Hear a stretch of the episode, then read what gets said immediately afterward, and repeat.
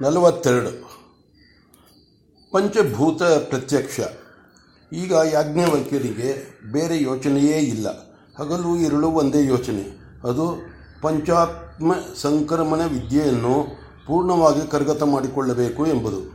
ಪುಷ್ಕಳವಾದ ಆಹಾರವನ್ನು ಸೇವಿಸಿದ ವನ್ಯಮೃಗವು ಆ ಆಹಾರ ಪರಿಣಾಮಕ್ಕಾಗಿ ಏಕಾಂತವಾದ ಗುಹೆಯನ್ನು ಆಶ್ರಯಿಸುವಂತೆ ಇಂದು ಅವನು ಏಕಾಂತರವಾಗಿರುವ ತನ್ನ ಗುಡಿಸಲಿನಲ್ಲಿದ್ದಾನೆ. ಈಗ ಅವನಿಗೆ ಆಹಾರದ ಯೋಚನೆಯೂ ಅಷ್ಟಿಲ್ಲ.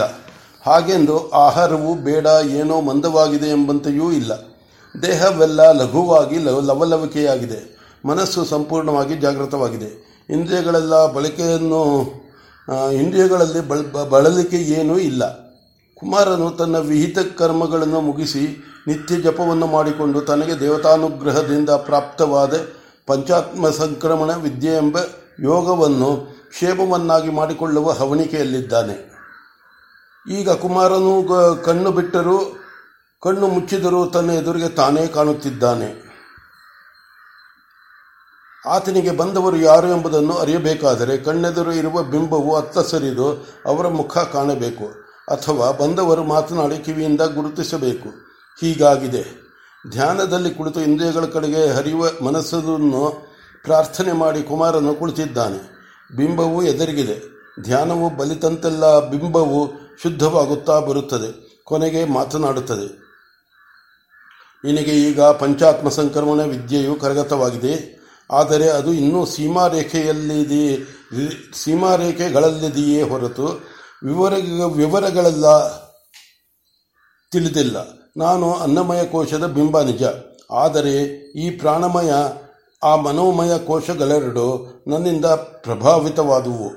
ನಾನು ಪ್ರಾಣದಿಂದಲೇ ಹುಟ್ಟಿದವನು, ಅದೂ ನಿಜ. ಆದರೂ ನಾನು ಬೆಳೆದ ಮೇಲೆ ಪ್ರಾಣಮಯ ಕೋಶವು ನನ್ನ ಪ್ರಭಾವಕ್ಕೆ ಸಿಕ್ಕಿರುವುದು. ಮನೋಮಯ ಕೋಶವು ಪ್ರಾಣದಿಂದಲೇ ಹುಟ್ಟಿದುದು, ಅದರಿಂದ ಅದು ನನ್ನ ಪ್ರಭಾವಕ್ಕೆ ಸಿಕ್ಕಿರುವುದು. ಆದ್ದರಿಂದ ನನ್ನನ್ನು ಚೆನ್ನಾಗಿ ತಿಳಿದುಕೋ, ಅನಂತರ ಇವುಗಳನ್ನು ತಿಳಿದುಕೊಳ್ಳುವುದು ಸುಲಭವಾಗುವುದು. ನಿನ್ನನ್ನು ತಿಳಿದುಕೊಳ್ಳುವುದು ಹೇಗೆ? ನನ್ನನ್ನು ತಿಳಿದುಕೊಳ್ಳುವುದು ಎಂದರೆ ನನ್ನನ್ನು ಕಟ್ಟಿರುವ ಪಂಚಭೂತಗಳನ್ನು ಪ್ರತ್ಯೇಕವಾಗಿ ತಿಳಿದುಕೊಳ್ಳುವುದು. ಈಗ ನೀನು ಸಿದ್ಧನಾಗಿರುವೆಯಾ? ಸಿದ್ಧನಾಗಿರುವೆನು. ನೋಡು, ಈಗ ಸ್ಥೂಲವಾಗಿ ಹೇಳುವೆನು. ಗಟ್ಟಿಯಾದ ಭಾಗವೆಲ್ಲವೂ ಪೃಥ್ವಿ, ದ್ರವವಾಗಿರುವುದೆಲ್ಲ ಜಲ, ಪ್ರಕಾಶವಾಗಿರುವುದೆಲ್ಲ ತೇಜಸ್ಸು, ಚಲನದಿಂದ ಕೂಡಿರುವುದೆಲ್ಲ ವಾಯು, ಪೊಳ್ಳು ಆಗಿರುವುದೆಲ್ಲ ಆಕಾಶ. ದೇಹದಲ್ಲಿ ಯಾವ ಭಾಗವನ್ನು ನೋಡಿದರೂ ಈ ಐದೂ ಇರುವಾಗ ಈ ಪಂಚಭೂತಗಳನ್ನು ಪೃಥಕ್ಕಾಗಿ ಕಾಣುವುದೆಂದರೆ ಹೇಗೆ? ಸರಿಯಾಗಿ ಕೇಳಿದೆ. ಈಗ ನೀನು ಪೃಥಿವ್ಯಾದಿ ಭೂತಗಳನ್ನು ಬೇರೆ ಬೇರೆಯಾಗಿ ಧ್ಯಾನಿಸು. ನೀನು ಅಗ್ನಿಪ್ರಾಣ ಆದಿತ್ಯರ ಕೃಪೆಯನ್ನು ಸಂಪಾದಿಸಿದವನು, ನಿನಗವು ದರ್ಶನ ಕೊಡುವವು. ಕುಮಾರನು ಹಾಗೆಯೇ ಮಾಡಿದನು. ಅವನಿಗೆ ತನ್ನನ್ನು ಯಾರೋ ಪ್ರೇರೇಪಿಸುತ್ತಿರುವರು. ಬಿಂಬದಲ್ಲಿ ಕುಳಿತು ಯಾರೋ ಮಾತನಾಡುತ್ತಿರುವವರು ಎಂಬ ಭಾವನೆ. ಆದರೆ ಅದನ್ನು ಹಿಂತಿರುಗಿ ನೋಡುವುದಕ್ಕೆ ಇಷ್ಟವಿಲ್ಲ. ಯಾವುದೋ ಪ್ರವಾಹದಲ್ಲಿ ಸಿಕ್ಕಿ ಕೊಚ್ಚಿಕೊಂಡು ಹೋಗುತ್ತಿರುವವನಂತೆ ಇದೆ. ಪೃಥ್ವಿಯನ್ನು ವೃಥಕ್ಕಾಗಿ ಅವನೆಂದು ಪ್ರಾರ್ಥಿಸಿರಲಿಲ್ಲ, ಆದರೂ ಪ್ರಾರ್ಥನೆಯು ಹೊರಟಿತು. ಪೃಥ್ವಿ ಭೂತ ಸ್ವರೂಪಳಾಗಿ ನಿಂತು ಎಲ್ಲಕ್ಕೂ ಮನೆಯಾಗಿರುವ ಪೃಥ್ವೀದೇವಿಯೇ ಅನುಗ್ರಹಿಸು, ನಿನ್ನ ದರ್ಶನದಿಂದ ನಮಗೆ ಏನೂ ಹಾನಿಯಾಗದಿರಲಿ, ನಿನಗೆ ನಮಸ್ಕಾರವು. ಬಿಂಬವು ಎದುರಿಗೆ ಕುಳಿತಂತೆಯೇ ಕುಳಿತಿದೆ. ಅದರಲ್ಲಿ ಏನೋ ವ್ಯತ್ಯಾಸವಾಗಿದೆ. ಕಪ್ಪಗಿರುವ ಹೆಣ್ಣು ಕಣ್ಣು ದೇದೀಪ್ಯಮಾನವಾಗಿ ಉಜ್ವಲವಾಗಿ ಪ್ರಕಾಶವಾಗಿದೆ. ಕಣ್ಣಿನಿಂದಲೇ ಎಲ್ಲವನ್ನೂ ಆಕರ್ಷಿಸುವಂತೆ ಕಾಣಿಸುತ್ತಾಳೆ. ಆ ಮುಖವು ಕಣ್ಣಿನಿಂದ ಉದ್ದೀಪ್ತವಾಗಿದ್ದಂತೆ, ಕಣ್ಣಿಲ್ಲದಿದ್ದರೆ ಆ ಮುಖವೇ ಕಾಣಿಸಿದಂತೆ ತೋರುತ್ತದೆ. ಹಾಗೆ ಆ ಮೈಯೆಲ್ಲ ಅಂಧಕಾರ ವೃತವಾಗಿ ಇದ್ದಂತೆ ಇದೆ. ಆದರೆ ಅಂಧಕಾರದಲ್ಲಿಯೂ ಅದೇನೋ ರೀತಿಯಾದ ಪ್ರಕಾಶವೊಂದುಂಟು. ಅದು ಲೋಕದಲ್ಲಿ ಕಾಣುವ ಪ್ರಕಾಶವಲ್ಲ, ಪ್ರಭೆಯಲ್ಲ. ಹೀಗೆ ಎಲ್ಲವೂ ತಾನೇ ಆಗಿ ಕುಳಿತಿರುವ ಬಿಂಬವೊಂದು ಕಾಣಿಸುತ್ತಿದೆ. ಕುಮಾರನು ಪೂಜೆಯನ್ನು ಒಪ್ಪಿಸಿದನು. ಆ ಬಿಂಬವು ಆ ಬಿಂಬವು ಸಹಜವಾದ ಮಾತೃವಾತ್ಸಲ್ಯದಿಂದ ಮಾತನಾಡುತ್ತದೆ. ಕುಮಾರ, ನನ್ನನ್ನು ನೋಡಬಯಸಿದೆ, ಇದೋ ನೋಡು. ನನ್ನನ್ನು ನೋಡಿದವರಿಗೆ ಕಣ್ಣಲ್ಲಿ ದೃಷ್ಟಿ ಇರುವುದಿಲ್ಲ, ನನ್ನ ದೃಷ್ಟಿಯಲ್ಲಿ ಅವರ ದೃಷ್ಟಿಯು ಸೇರಿ ಹೋಗುತ್ತದೆ. ಆದರೆ ನೀನು ಮೊದಲೇ ಪ್ರಾರ್ಥನೆ ಮಾಡಿರುವೆಯಾಗಿ ದೇವ ಕಾರ್ಯಾರ್ಥವಾಗಿ ನಾನು ನಿನಗೆ ದರ್ಶನ ಕೊಡುವೆನು. ಇನ್ನು ನನ್ನ ವಿಚಿತ್ರವಾದ ಮಹಿಮೆಯಷ್ಟನ್ನು ಹೇಳುವೆನು ಕೇಳು. ಪರಮಾತ್ಮನ ಸತ್ಯ ಸ್ವರೂಪದ ಬಾಹ್ಯರೂಪವು ನಾನು ನಾನು ಇದ್ದಡೆಯಲ್ಲೆಲ್ಲ ಸ್ಥೈರ್ಯವನ್ನು ಕೊಡುವೆನು. ಸರ್ವಕ್ಕೂ ಆಧಾರಳಾದವಳು ನಾನು, ವ್ಯಕ್ತಿಯ ವ್ಯಕ್ತಿತ್ವಕ್ಕೆ ಕಾರಣವೂ ನಾನು. ನನ್ನ ಅನುಗ್ರಹವಾದದ್ದಲ್ಲದೆ ಯಾರೂ ಮುಂದೆ ಹೋಗಲಾರರು. ನಿನ್ನ ದೇಹದ ಬಿಂಬದಲ್ಲಿ ಕುಳಿತು ನನ್ನನ್ನು ನೋಡೆಂದು ಹೇಳಿದರಲ್ಲ, ಅವರನ್ನು ಕೇಳು. ಈಗೆಲ್ಲ ಆಮೇಲೆ ಕೇಳುವೆಯತೆ. ನಾವು ದೇವತೆಗಳು, ಪ್ರತ್ಯಕ್ಷ ಪ್ರಿಯರಲ್ಲ. ಪರೋಕ್ಷವಾಗಿ ನಿಂತು ಎಲ್ಲವನ್ನೂ ಆಡಿಸುವವರು ನಾವು. ಈಗ ನೋಡು, ನನ್ನ ದಯೆಯಾಗಿರುವುದು. ನೀನು ಬೇಕಾದರೆ ಆಕಾಶದಲ್ಲಿ ಹಾರಾಡಬಹುದು. ಕುಮಾರನ ತೊಡೆಯಿಂದ ಕೆಳಗಿನ ಭಾಗದಲ್ಲಿ ಏನೋ ವಿಚಿತ್ರ ಪರಿವರ್ತನೆಯಾಗಿ ಆತನು ಹಕ್ಕಿಯಷ್ಟು ಹಗುರವಾದನು. ಕೈಕಾಲುಗಳಿವೆ, ಅದೇ ದೇಹ, ಆದರೂ ಈಗ ತೂಕವಿಲ್ಲ. ಯಾರೋ ಹೇಳಿದರು, ಹಾರಾಡಿ ಬಾ, ನಿನಗೆ ಅನುಭವವು ಬರುವವರೆಗೂ ನಿನಗೆ ನಂಬಿಕೆ ಬರುವುದೆಂತು. ಕುಮಾರನು ಮೇಘಮಂಡಲದವರೆಗೂ ಹಾರಿದನು. ಅಲ್ಲಿ ಒಂದು ವಿಚಿತ್ರವು ಕಂಡುಬಂತು. ಅಲ್ಲಿ ಇನ್ನೊಬ್ಬ ದೇವಿ ಶುದ್ಧ ವಸ್ತ್ರವನ್ನು ಹುಟ್ಟಿ ಪ್ರಕಾಶಮಾನವಳಾಗಿ ಕುಳಿತಿದ್ದಾಳೆ. ಕುಮಾರನು ಆಕೆಯನ್ನು ಕಂಡು ನಮಸ್ಕಾರ ಮಾಡುತ್ತಾನೆ. ಆಕೆಯು ತನ್ನ ವಿಶಾಲವಾದ ಕಣ್ಣುಗಳಿಂದ ಸುತ್ತಮುತ್ತನೆಲ್ಲ ಬೆಳಗುವವಳಂತೆ ನೋಡುತ್ತಾ, ಕುಮಾರನು ಬರಬೇಕು, ನನ್ನ ತಂಗಿ ಪೃಥ್ವಿಯು ಹೇಳಿ ಕಳುಹಿಸಿಕೊಟ್ಟಳೋ, ನಾನು ಅವರಕ್ಕ ಜಲದೇವಿ. ನನ್ನನ್ನು ನೋಡಿದವರು ನನ್ನಲ್ಲಿ ಕರಗಿ ಹೋಗುವರು. ಆದರೆ ನೀನು ದೇವತಾನುಗ್ರಹ ಸಂಪನ್ನನು, ಆದ್ದರಿಂದ ನಿನಗೆ ನನ್ನ ಅನುಗ್ರಹ ಉಂಟು. ನೀನು ಇನ್ನು ಮುಂದೆ ಹೋಗು. ಈಗ ನಿನ್ನನ್ನು ನೀನು ನೋಡಿಕೋ, ಏನು ವ್ಯತ್ಯಾಸವಾಗಿದೆ ಎಂಬುದನ್ನು ತಿಳಿದುಕೋ, ಮೇಲಕ್ಕೆ ಹೋಗು. ಕುಮಾರನು ತನ್ನನ್ನು ತಾನು ನೋಡಿಕೊಂಡನು. ದೇಹವೆಲ್ಲ ಗಾಜಿನ ಗೊಂಬೆಯಂತಾಗಿದೆ. ಅವನ ನೋಟಕ್ಕೆ ಏನೂ ಅಡ್ಡಿ ಇಲ್ಲವೆಂಬಂತಿದ್ದರೂ ಏನು ಕಂಡರೂ ಹರಿಯುವ ನೀರಿನಲ್ಲಿ ಕಂಡಂತಾಗುತ್ತದೆ. ದೇಹವು ನಿಸೂಕ್ತವಾಗಿದೆ, ಲಘುವೆಂದರೆ ಪರಮಲಘುವಾಗಿದೆ. ಅದನ್ನು ಒಂದು ಕಡೆ ನಿಲ್ಲಿಸಲೂ ಆಗುವುದಿಲ್ಲವೆಂಬಂತಿದೆ. ಆದರೂ ಅದರ ಸೀಮಾರೇಖೆಗಳು, ಇದು ಕೈ, ಇದು ಕಾಲು, ಇದು ತಲೆ ಎಂಬ ಹೊರಗಿನ ರೇಖೆಗಳು ಇದ್ದರೂ ಸ್ಪಷ್ಟವಾಗಿದೆ. ತನ್ನ ದೇಹವನ್ನು ನೋಡಿಕೊಳ್ಳುವುದನ್ನು ಬಿಟ್ಟು ಆತನು ಆಕೆಗೆ ಪೂಜೆ ಮಾಡಿದನು. ರೆಕ್ಕೆಯ ಬಲವನ್ನು ನೋಡಿಕೊಳ್ಳಲು ರೆಕ್ಕೆ ಬಡಿಯುವ ಹಕ್ಕಿಯಂತೆ ದೇಹವು ಮೇಲಕ್ಕೀಳುವುದರಲ್ಲಿದೆ. ಇನ್ನೊಂದು ಗಳಿಗೆ ಎನ್ನುವುದರೊಳಗಾಗಿ ದೇಹವು ಎದ್ದೇ ಬಿಟ್ಟಿತು.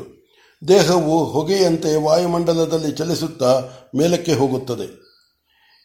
ಎದುರಿಗೆ ಕೆಂಪಗಿರುವ ಪುರುಷನೊಬ್ಬನು ಕೆಂಪು ಬಟ್ಟೆ, ಕೆಂಪು ಒಡವೆ, ಕೆಂಪು ಮೂಲ್ಯಾದಿಗಳನ್ನು ಧರಿಸುವವನು ಸಿಕ್ಕಿದನು. ಆತನು, ಕುಮಾರ, ನನ್ನ ದರ್ಶನ ಮಾಡಿ ಮುಂದಕ್ಕೆ ಹೋಗು. ನನ್ನ ಸೋದರಿಯರಿಬ್ಬರ ಅನುಗ್ರಹವನ್ನು ಪಡೆದವನು, ನನ್ನ ಅನುಗ್ರಹವನ್ನು ಪಡೆದುಕೋ ಎನ್ನುತ್ತಾನೆ. ಕುಮಾರನು ನಿಂತು ಆತನಿಗೆ ಪೂಜೆ ಮಾಡುತ್ತಾನೆ. ಆತನು ಪೂಜೆಯಿಂದ ಪ್ರಸನ್ನನಾಗಿ ಹೇಳುತ್ತಾನೆ, ನಾನೇ ಅಗ್ನಿ, ಪಂಚಭೂತಗಳಲ್ಲಿ ಮಧ್ಯಮನು ನಾನು. ನ್ಯಾಯವಾಗಿ ನೋಡಿದರೆ ನನ್ನನ್ನು ಕಂಡವರು ನನ್ನಲ್ಲಿ ಬೆರೆತು ಹೋಗಬೇಕು. ಕಾರಣಾಂತರಗಳಿಂದ ನಿನಗೆ ಹಾಗಾಗುವುದಿಲ್ಲ. ನನ್ನ ಅನುಗ್ರಹವನ್ನು ನಾನಾಗಿ ಕರುಣಿಸಿರುವೆನು.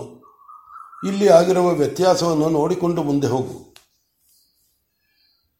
ಕುಮಾರನ ದೇಹದಲ್ಲಿ ಕಾಣಿಸುತ್ತಿದ್ದ ಸ್ಪಷ್ಟತೆಯು, ಏನೋ ನೀರಿನಲ್ಲಿ ಕಂಡಂತಿರುವಿಕೆಯೂ ಈಗಿಲ್ಲ. ದೇಹವು ಇತ್ತ ಕಡೆಯಿಂದ ನೋಡಿದರೆ ಅತ್ತ ಕಡೆಗೆ ಅಡಿಯಿಲ್ಲದೆ ಕಾಣುವ ಗಾಜಿನ ಹಲಿಗೆಯಂತಾಗಿದೆ. ಮೊದಲಿನ ದಪ್ಪ, ಉದ್ದ, ಅಗಲ ಇದ್ದರೂ ಈಗ ಅವೆಲ್ಲ ತೇಜ ಫಲಕದಂತೆ ಸ್ಫಟಿಕಮಯವಾದಂತೆ ಕಾಣುತ್ತದೆ. ಈಗ ದೇಹವು ಧ್ರುವಚಲನವು ತಪ್ಪಿ ಎತ್ತೆಂದರತ್ತ ಹೋಗಲು ಸಿದ್ಧವಾಗಿದೆ. ಅಗ್ನಿಗೆ ನಮಸ್ಕಾರ ಒಪ್ಪಿಸುತ್ತಿದ್ದಂತೆಯೇ ಗಾಳಿಯ ಜೊತೆಯಲ್ಲಿ ಗಾಳಿಯಾಗಿ ಕುಮಾರನು ತೇಲಿ ಹೋಗುತ್ತಾನೆ. ಇನ್ನೊಂದು ವ್ಯತ್ಯಾಸವೆಂದರೆ, ಚಿಗುರಿನಲ್ಲಿ ಕಾಣುವ ಅಲುಗಾಟದಂತೆ ದೇಹದಲ್ಲಿ ಅಲುಗಾಟವಿದ್ದರೂ ಅಂಗಾಂಗಗಳು ಪ್ರತ್ಯೇಕವಾಗಿ ಉಂಟು ಎನ್ನುವಂತಿಲ್ಲ. ಏನು ಬೇಕಾದರೂ ಹಿಡಿಯಬಹುದು, ಆದರೆ ಕೈ ಇದ್ದಂತೆ ಇಲ್ಲ. ಎಲ್ಲಿಗೆ ಬೇಕಾದರೂ ಹೋಗಬಹುದು. ಕಾಲಿದ್ದಂತೆ ಇಲ್ಲ. ಕಾಣುವಂತಿದೆ ಕಣ್ಣಿಲ್ಲ, ಕೇಳುವಂತಿದೆ ಕಿವಿ ಇಲ್ಲ, ವಾಸನೆ ಇಲ್ಲ, ರುಚಿ ಇಲ್ಲ, ದರ್ಶನವಿಲ್ಲ. ಆದರೂ ನೀರಲ್ಲಿ ಮುಳುಗಿದವನಂತೆ ಸ್ಪರ್ಶವೊಂದು ಇದ್ದುಕೊಂಡು ಎಲ್ಲ ಇಂದ್ರಿಯಗಳ ಕೆಲಸವನ್ನು ಮಾಡುವಂತಿದೆ. ಹಾಗೆ ತೇಲುತ್ತಾ ಅಲ್ಲಿಂದಿಲ್ಲಿಗೆ ತಿರುಗುತ್ತಾ ಎಷ್ಟೋ ಹೊತ್ತು ಕಳೆದಿರಬೇಕು. ಆಗ ಒಂದು ಗಾಳಿಯು ಬಲವಾಗಿ ಬೀಸಿದಂತಾಗಿ ಒಬ್ಬ ಪುರುಷನು ಕಾಣಿಸಿಕೊಂಡನು. ಆ ಪುರುಷನು ಏನು ಹುಟ್ಟಿದ್ದಾನೆ, ಏನು ಹೊದ್ದಿದ್ದಾನೆ, ಹೇಗಿದ್ದಾನೆ ಎಂಬ ವಿವರಗಳು ಒಂದೂ ಕುಮಾರನಿಗೆ ತಿಳಿಯುವಂತಿಲ್ಲ. ಹಾಗೆಂದು ತಿಳಿಯದು ಎನ್ನುವಂತೆಯೂ ಇಲ್ಲ. ಅಷ್ಟೇನು ರೂಪವೇ ಸ್ಪಷ್ಟವಾಗಿಲ್ಲ, ಆದರೂ ಅರಿವು ಮಾತ್ರವಿದೆ. ಬಂದವನೇ ಮಾತನಾಡಿಸಿದನು. ಕುಮಾರ, ನೀನು ಇಲ್ಲಿಯವರೆಗೆ ಬಂದದ್ದು ಬಹಳ ಸಂತೋಷ. ನೀನು ಬರವೆ ಎಂದು ಗೊತ್ತಿತ್ತು.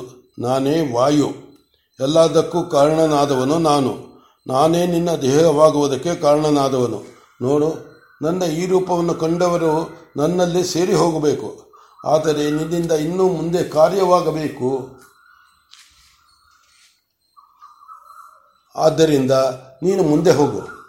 ಆದರೆ ನಮ್ಮ ಅಣ್ಣ ಆಕಾಶನ ಬಳಿಗೆ ಹೋದಾಗ ಒಂದು ನೆನಪಿರಲಿ. ಅಲ್ಲಿ ಹೋಗು, ಆತನನ್ನು ಕಂಡವರೆಲ್ಲ ಆತನಲ್ಲಿ ಲಯವಾಗಿಯೇ ಹೋಗುವರು.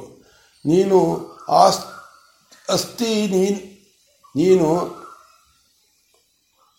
ನೀನೇ ಕೊನೆಯಲ್ಲ, ನಿನ್ನಿಂದಾಚೆಗೆ ಇನ್ನೊಂದು ಇದೆ, ಅದೇ ನಾನು ಎಂದುಕೊಳ್ಳುತ್ತಿರು. ಇಲ್ಲವಾದರೆ ನೀನು ಲಯವಾಗಿ ಹೋಗುವೆ, ಹೇಳ ಹೆಸರಿಲ್ಲದೆ ಹೋಗುವೆ. ಹೋಗಿ ಬಾ, ನಿನಗೆ ಶುಭವಾಗಲಿ ಎಂದು ಅನುಗ್ರಹ ಮಾಡಿದನು. ನೀನು ಅಸ್ಥಿ, ನೀನೇ ಕೊನೆಯಲ್ಲ, ನಿನ್ನಿಂದಾಚೆಗೆ ಇನ್ನೊಂದು ಇದೆ, ಅದೇ ನಾನು ಎಂದುಕೊಳ್ಳುತ್ತಿರು. ಕುಮಾರನು ಸ್ವಭಾವ ಗುಣವಾಗಿ ಆತನಿಗೆ ಪೂಜೆ ಮಾಡಬೇಕು. ಸಾಧ್ಯವಾಗಲಿಲ್ಲ, ಆತನಲ್ಲಿಯೇ ಹೋಗಿಬಿಟ್ಟನು. ಕುಮಾರನಿಗೆ ಪರಮ ಲಘುವಾಗಿರುವ ತನಗೆ ಮೈಯಾಗಿದ್ದ ಏನೋ ಒಂದು ಕಳಚಿ ಹೋದಂತಾಯಿತು. ಈಗ ಕುಮಾರನಿಗೆ ತಾನು ಒಬ್ಬನು ಉಂಟು ಎಂಬ ಅರಿವಲ್ಲದೆ ಇನ್ನೇನೂ ಇಲ್ಲ. ತನ್ನ ಪೂರ್ವವೇ ಅರಿವಾದಂತೆ ಇದ್ದರೂ ಏನೋ ಒಂದು ಶಬ್ದವೂ ಮಾತ್ರ ಕೇಳಿಸುತ್ತಿದೆ. ತನ್ನ ಇದ್ದಲ್ಲಿಯೇ ಇದ್ದು ಹರಡುತ್ತಿರುವಂತಿದೆ, ಏನೋ ಇದ್ದಂತೆ. ಅದೆಲ್ಲವೂ ಇದ್ದಲ್ಲಿಯೇ ಲಯವಾಗಿ ಸಜಾತೀಯವಾದ ಯಾವುದೋ ಅನಿರ್ದಿಷ್ಟ ಪದಾರ್ಥದಲ್ಲಿ ಸೇರಿದಂತೆ ಬೋಧೆಯಾಗುತ್ತದೆ. ಆದರೂ ಅಹಮಸ್ಮಿ ಎಂಬ ಅಸ್ಮಿತಾರೂಪದ ಅರಿವು ಇದ್ದಂತಿದೆ. ಇನ್ನೊಂದು ವಿಶೇಷವೆಂದರೆ ಏನೋ ಅನಿರ್ವಚನೀಯ ಶಬ್ದ ಅಲ್ಲೆಲ್ಲ ತುಂಬಿದಂತಿದೆ. ಕುಮಾರನು ತಾನೂ ಶಬ್ದರೂಪವನ್ನಾಗಿರುವಂತೆ ಆತನಿಗೆ ತೋರುತ್ತದೆ. ಆದರದು ಲೌಕಿಕ ಶಬ್ದವಲ್ಲ. ಲೌಕಿಕ ಶಬ್ದವು ವಾಯುವಾಹನವಾಗಿ ಅಹತವಾದಂತೆ ತರಂಗವಾಗಿ ಬಂದರೆ ಅಲ್ಲಿ ತರಂಗರಹಿತವಾದ ಯಾವುದೋ ಶಬ್ದವಿದೆ. ಕುಮಾರನಿಗೆ ಪ್ರತ್ಯಭಿಜ್ಞೆಯು ಎಲ್ಲಿಂದಲೋ ಬಂದಿದೆ. ಪ್ರತ್ಯಭಿಜ್ಞೆಯು ಎಲ್ಲಿಂದಲೋ ಬಂದಿದೆ. ಆ ಶಬ್ದವನ್ನು ತಾನು ಬಲ್ಲವನೆಂಬಂತೆ ತಾನು ಓಂ ಎನ್ನುತ್ತಾನೆ. ಅನಂತವಾಗಿರುವ ಆ ಹರಿಹಿನಲ್ಲಿ ಅವನು ಓಂಕಾರ ರೂಪವಾಗಿ ಲಯವಾಗಬೇಕು. ಸ್ಥಿರದಲ್ಲಿ ಸ್ಥಿರನಾಗಿ ಸೇರಿ ಹೋಗಬೇಕು. ಅದರವರೆಗೆ ಕಾಣದಿದ್ದ ಏನೋ ಒಂದು ವಿಲಕ್ಷಣ ಸ್ಥಿತಿಯು ಪ್ರಾಪ್ತವಾಗಿದೆ. ಅಷ್ಟರಲ್ಲಿ ಪ್ರತ್ಯಭಿಜ್ಞೆಯು ಹೊರಳಿ ಅಸ್ಥಿ ಎನ್ನುತ್ತದೆ. ವಿಲಯನ ಕ್ರಿಯೆಯು ಕುಸಿದು ಬೀಳುತ್ತಿದ್ದುದು ತನ್ನನ್ನು ತಾನು ಎಂದು ತಿಳಿದುಕೊಳ್ಳಬೇಕಾಗಿದ್ದ ಆವರಣ ಜ್ಞಾನವು ಕುಸಿದು ಬೀಳುತ್ತಿದ್ದುದು ದೃಢವಾಗುತ್ತದೆ. ಮತ್ತೆ ಓಂಕಾರ, ಮತ್ತೆ ಅಸ್ಮಿತಾವೃತ್ತಿ. ಆದರೆ ಆ ವೃತ್ತಿಗಿಂದು ದಡ ತೀರಾ ಏನೂ ಇದ್ದಂತಿಲ್ಲ. ಇರುವುದೆಲ್ಲ ಒಂದೇ ಒಂದಾಗಿ ಎರಡನೆಯದನ್ನು ಏನೂ ಕಾಣದೆ ಬರಿಯ ಅಸ್ಮಿತಾ ತಾನೇ ತಾನಾಗಿದೆ. ಅದನ್ನು ವ್ಯಕ್ತಿ ಎನ್ನುವಂತಿಲ್ಲ, ಇನ್ನೇನನ್ನಬೇಕೋ ಗೊತ್ತಿಲ್ಲ. ಅದೊಂದು ಇದೆ ಎಂದರೆ ಇನ್ನೇನಾದರೂ ಇದೆಯೋ ಎಂದರೆ ಏನೂ ಇದ್ದಂತಿಲ್ಲ. ಒಂದು ಎಂಬ ಲೆಕ್ಕಕ್ಕೆ ಸೇರಿದ ಲೆಕ್ಕಿಸುವುದಾಗದ ಏನೋ ಇದೆ, ಅನಂತವಾಗಿದೆ ಎಂದು ಬೋಧೆಯಾಗುತ್ತಿದ್ದರೂ ತಾನು ಶಾಂತವೆಂಬ ಅನಂತರವು ಅದರಾಚೆ ಇರುವುದು ಶ್ರದ್ಧೆಯು ತಾನೇ ತಾನಾಗಿದೆ. ಆ ಬಯಲಿನಲ್ಲಿ ಕುಮಾರನು ತನ್ನ ನಾಮರೂಪಗಳು ಮರೆತಂತಿದೆ. ತಾನು ಒಂದು ಶಬ್ದ, ಆದರೆ ಆ ಶಬ್ದವು ಅಲ್ಲಿರುವ ಶಬ್ದಕ್ಕಿಂತ ಪ್ರತ್ಯೇಕವಾದ ಶಬ್ದವಲ್ಲ. ಅದು ಅನಾಹತ, ತಾನೂ ಅನಾಹತ ಎಂದು ಬೋಧೆಯಾಗುತ್ತದೆ. ಆದರೆ ಅಲ್ಲಿ ವಿಚಾರವಿಲ್ಲ, ವಿನಿಮಯವಿಲ್ಲ. ನೀನೇ ಎನ್ನುವರಿಲ್ಲದ ಆ ಮಹಾರಣದಲ್ಲಿ ಏನೆನ್ನಬೇಕು?